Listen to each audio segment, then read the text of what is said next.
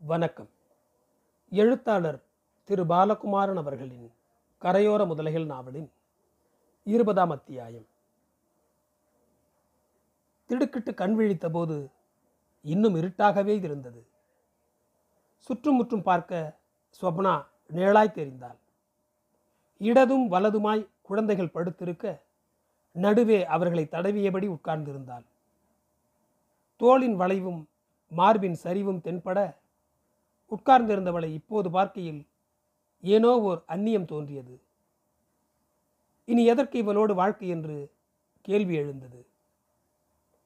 தியாகு அவசரமாய் தலையை உலுக்கிக் கொண்டான். கூடாது.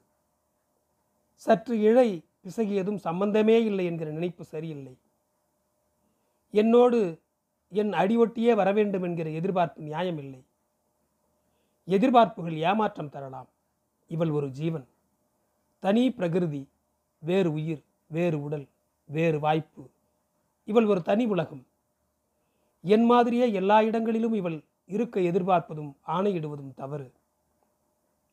ஆணைகள் என்று போடப்பட்டால் நிச்சயம் மீறப்படும். அறிந்து கொள்ளுதலே நல்லது.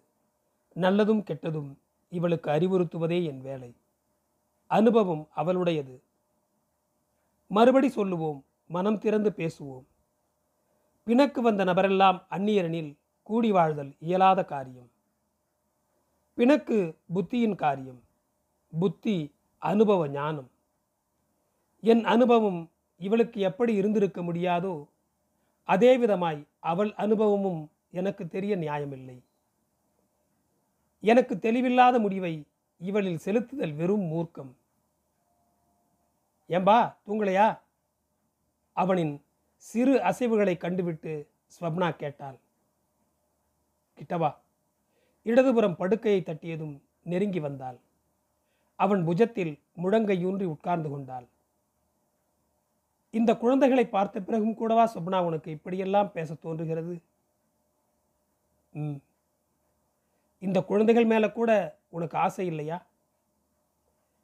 இருட்டின் நடுவே பற்கள் மின்ன சிரித்தாள். என்னவோ? உங்கள் மேலே ஆசை குறைஞ்சிட்டா மாதிரி சொல்கிறீங்களே உங்களை பிடிக்காமல் போயிடுதுங்கிற மாதிரி எங்கேயாவது நடந்துட்டேனா காயத்துக்கு மருந்து போட வந்தப்போ புறங்கையால் தள்ளினதும் பொசுக்குன்னு கோபம் பங்கிடுது. சரி நீங்களே போட்டுக்கோங்களேன்ற அந்த மாதிரி தான் தூக்கி போட்டேன். தவறி போய் காயத்தில் பட்டதும் அடி மகா பாவின்னு மனசுக்குள்ளே கூவினேன். வாய் திறந்து மன்னிப்பு கேட்கறதுக்குள்ளே செவிட்டில் அற விழுந்துடுது. பொம்மை நாட்டி தப்பு பண்ணினா மட்டும் மன்னிப்பு கேட்குற சான்ஸே ஆண்கள் கொடுக்கறதில்ல. உடனே பனிஷ்மெண்ட் தான். இதையே நான் பண்ணினா ஆங்காரி திமிரு பிடிச்சவோ நெஞ்சுரப்பு இன்னும் என்னென்னவோ? ஏன் தியாகி இப்படி பெண்களை வெறும் விளக்கு மாறா உபயோகிக்கிற பண்டமாக உலகம் வச்சிருக்கு? சாரி சொப்னா. ரொம்ப முட்டாத்தனமாக நடந்துட்டேன். நோ. இன்ஸ்டன்ட் பிஹேவியர் உங்கள் புத்தி தாண்டி உங்களுடைய வலி வேகம் கை ஓங்க வச்சிடுது. முழங்கால் வலியே இப்படி வேகம் கொடுத்ததுன்னா என் வழிக்கு ஒரு வேகம் வராதா? பழச கிளறிய சொப்னா மருந்தே போடலையேண்ணா? பச்சை ரத்தமாவா இருக்கு? ஊமை காயமா? ரத்தம் கட்டின வழியா ஒரு காயம்? நீ சொல்றது மருந்தா? காலையே அறுத்துக்கிற காரியமான சொல்கிறேன் வாளால் அறுத்து சுடினும்னு நீங்கள் தானே சொல்லி கொடுத்துருக்கேன். என் காயத்தை நானே அறுத்து சிகிச்சை பண்ணுறப்போ செத்தா சாகுறேன்னு புத்தி வருமா? உள்ளுக்குள்ளே காயமே இல்லைன்னு நினச்சிக்கிறேங்கிறது புத்திசாலித்தனமா? பேச கத்துண்டே சொப்னா. உங்ககிட்ட தான் கத்துண்டேன். அன்னைக்கு பதினாறு வயசில் யாராவது சொல்லி கொடுத்துருந்தா காயமே பட்டிருக்காது எனக்கு.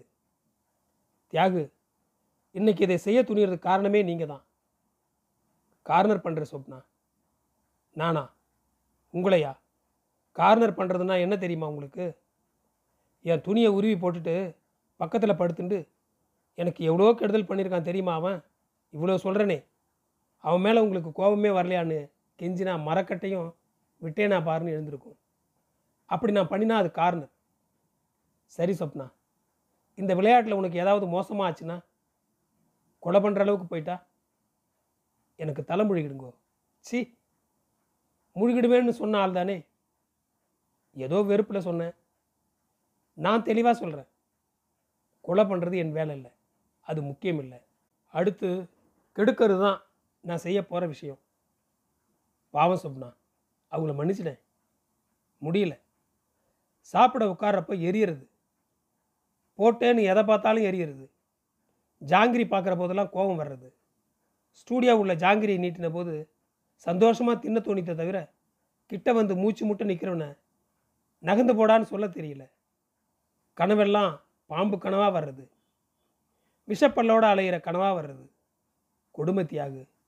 நான் படுற வேதனை எனக்கு தான் தெரியும். தியாகு விழிகளை மூடிப்படுத்திருந்தான். தூரத்தில் ஓடுகிற புள்ளிமானை கேட்கிற பின் அந்த மான் சாதாரணமாய் தெரியவில்லை. வேண்டாம் என்று புருஷன் சொன்ன பிறகும் பிடிவாதம் பிடிக்கிற பெண் மானை தேடி மனைவியை பிரிந்து மரங்களையும் செடிகளையும் பார்த்து கலங்கி வானரங்களை துணை கழைத்து அங்கு எவரையோ நோகடித்து பாலம் கட்டி கடல் கடந்து ஆயிரக்கணக்கில் கொன்று ரணப்பட்டு ரணப்படுத்தி எப்பா என்ன வேதனை இந்த ராமனுக்கு? சும்மா கட மானாவது மயிலாவது? என்று மல்லாந்து ராமன் படுத்திருப்பானேயானால் வனவாசம் எத்தனை லகுவாக இருக்கும்? எவ்வளவு ரம்யம்? மாரிசமானுக்கு பிடிவாதம் காட்டிய பெண் இவளல்லவா? அவன் ஹிம்சைகளுக்கெல்லாம் காரணம். ஆனால் அது அத்தனையும் நல்லதற்கே என்கிறது ராமாயணம். துஷ்டனை வதைப்பதற்கு அவை காரணமாயின என்கிறது கதை. ஒருவேளை இந்த முழங்கால் காயமும் போலீஸ் அலையலும் இந்த பேச்சும் பிணக்கும் நல்லதற்கோ? ஒரு தெளிவு வருவதற்காக ஏற்படும் குழப்பமோ? சரி நடக்கட்டும். இவளுக்கும் அனுபவம் வரட்டும். போ போய் முட்டிக்கொள். கத்தி உருவி யுத்தம் செய். காயப்பட்டால் நான் வருகிறேன். போலீஸ் புகாரை கெஞ்சி கூத்தாடி திரும்ப வாங்கவில்லையா? யுத்தம் செய் ஸ்வப்னா. வழி என்னவென்று தெரியட்டும் யுத்தம் செய். தியாகு கண்களை திறந்தான். சரி உன் இஷ்டம் என்றான். எங்கேயோ வெறித்து கொண்டது சொப்னா திடுக்கிட்டு இவனை பார்த்தாள். எதுவும் பேச வேண்டாம் நீ. இறங்கு தைரியமா. இதில் காயம் ஆறும்னா இறங்கி செய். மேற்கொண்டும் காயம் பட்டதுன்னா வந்து சொல். நான் மருந்து போடுறேன். ஓகேவா? என்ன சடார்னு? வெறுமனே கிச்சு கிச்சு தாம்பலம் ஆடுவானேன். முழு மனசாக சொல்கிறேளா ஆமாம் தியாகு எப்படிப்பா? எல்லாம் நல்லதுக்கு தான்னு ஒரு சித்தாந்தம் உண்டு. நடுவில் மனசு மாற மாட்டேலே என்ன தெரியும் இல்லையா உனக்கு? தெரியும். என் மேலே கோவம் இல்லையா? I love you Swapna. நான் சரின்னு சொன்னதுக்கு உன் மேலே இருக்கிற லவ் தான் காரணம். கிரேட் ரியலி கிரேட் இந்த பாராட்டுக்கு ஏங்கி சம்மதிக்கல. வேற எதுக்கு? இந்த குழந்தைகளுக்கு நல்ல அம்மாவா நீ இருக்கணும். இதுகள் நோகாத வளரணும். கடவுளே. இதுக்கு சம்மதித்ததுக்கு என் கடவுள் நம்பிக்கையும் காரணம். Pray for me Thiyagu. நெஞ்சுக்கு நீதியும் தோளுக்கு வாழும் நிறைந்த சுடர்மணிப்பூ. பஞ்சுக்கு நேர்பல துன்பங்களாம் இவள் பார்வைக்கு நேர் பெருந்தீ. எதிர்ப்பும் துன்பங்களும் புசுங்க. தியாகு இறைஞ்சி பாடிய போது சொப்னாவின் உள்ளுக்குள் யாரோ சடை விரித்து ஆடினார்கள். பல்வேறு ஆயுதங்கள் தாங்கி வாள் சுழற்றி நெருப்பாய் மூச்சு விட்டார்கள். ஸ்வப்னா அவன் அருகே படுத்துக்கொண்டு குழந்தை மாதிரி தூங்கி போனான். ஸ்டார்லைட் ஸ்டூடியோ நீளத்தில் வெள்ளை மினுக்கிற்று. வாசலில் இந்த தேசமில்லாத ஒரு பெண் பனியனும் ஜட்டியும் போட்டுக்கொண்டு படமாய் ஆளுயரத்துக்கு சிரித்தபடி நின்றாள். துப்புரவான கடற்கரையில் அலை சுருண்டபடி வந்து கொண்டிருந்தது. விரும்பிய தலைவர்களுடன் விருப்பப்பட்ட நேரத்தில் போட்டோ எடுத்துக்கொள்ள பிரதிக்கு பத்து ரூபாய் என்று எழுதியிருந்தது. முதன் மந்திரியும் அவர் மனைவியும் மெல்லிய புன்னகையுடன் நிற்க பக்கத்தில் வாயெல்லாம் பல்லாக ஒரு ஆள் இருக்கும் போட்டோ சட்டமிடப்பட்டு தொங்கியது. போதையேறிய கண்களும் மெல்லிய சல்லா துணியுமாய் ஒரு நடன நடிகை வளைந்து நிற்க அவள் வளைவில் ஒட்டியவாறே பேயாய் முழிக்கும் இளைஞன். ஒட்டு வேலை. முதன் மந்திரியும் அவர் மனைவியும் இருக்கும் படம் தனி. பல்தெரிய சிரிக்கும் ஆள் தனிப்படம் துணி நடிகை போட்டோ தனி. சுருங்கிய பேண்ட் பையன் தனி. உற்று பார்த்தால் வெளிச்ச பிசிறு தெரியும். ஆனால் முதல் பார்வையில் யாரையும் ஏமாற்றும். ஸ்வப்னா வாசலில் தயங்கி நின்றாள். முகப்பு மாறி இருக்கிறது. திரைச்சீலையும் சுவர் நிறமும் மாறி இருக்கின்றன. தரை அதே தரை. வாசல் அருகே பொத்தல் விழுந்த தரை. பையன் மாதிரி ஒருவன் உட்கார்ந்திருந்தான். உள்ளே நுழைந்ததும் எழுந்து நின்றான். முதலாளி இருக்காராப்பா? என்ன வேணும்? பையன் எடுபிடி வேலைக்கு சேர்ந்து ஒரு வாரம் கூட ஆகியிருக்காது. ஸ்வப்னா கணக்கு போட்டாள். ஃபோட்டோ எடுக்கணும். என்ன யாரோ பொம்னாடி வந்திருக்காங்க. ஃபோட்டோ எடுக்கணுமா? திரைச்சீலையை தள்ளி உள்ளே குரல் கொடுத்தான். இருக்க சொல்லடா வரேன்? பத்து வருஷம் முந்தி கேட்ட குரல். முகத்தை தெளிவாய் மனசுக்குள் கொண்டு வந்து நிறுத்தியது. காத்திருந்தான் யார் இது திரைச்சீலை விலகிற்று. வெளியே வந்தான். ஈரக்கைகளை துடைத்து துடைத்துக் கொண்டிருந்தான். இவளை பார்த்ததும் திகைத்தான்.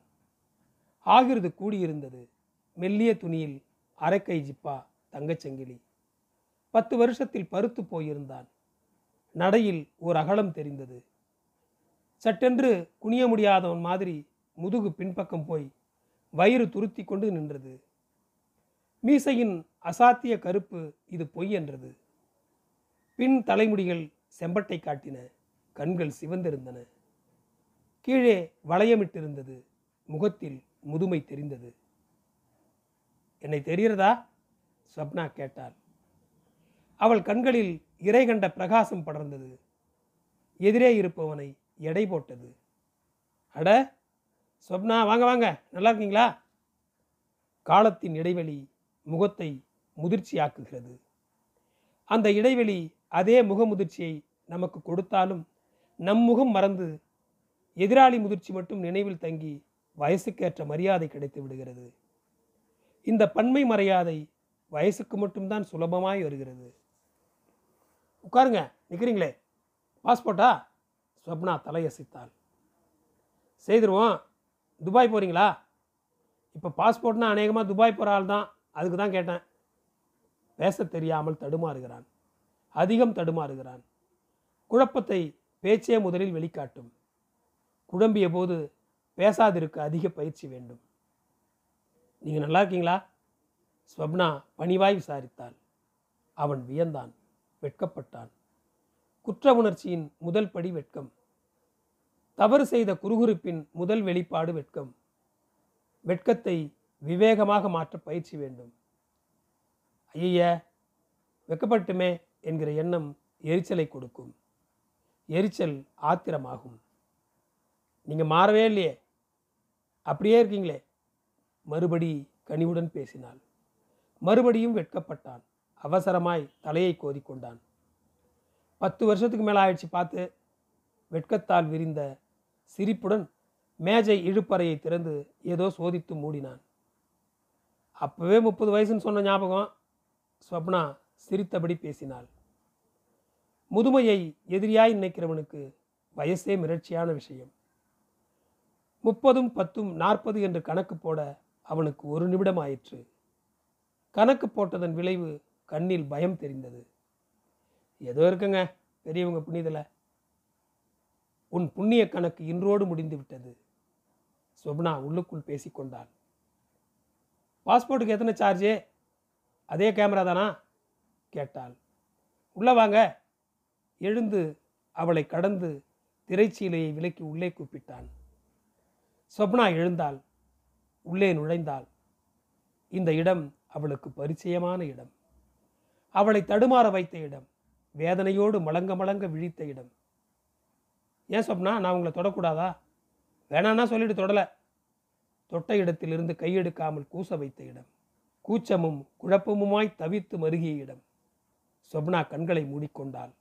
உள்ளே பாம்பின் பல்லிலிருந்து விஷம் சொட்டிற்று. நன்றி தொடரும்.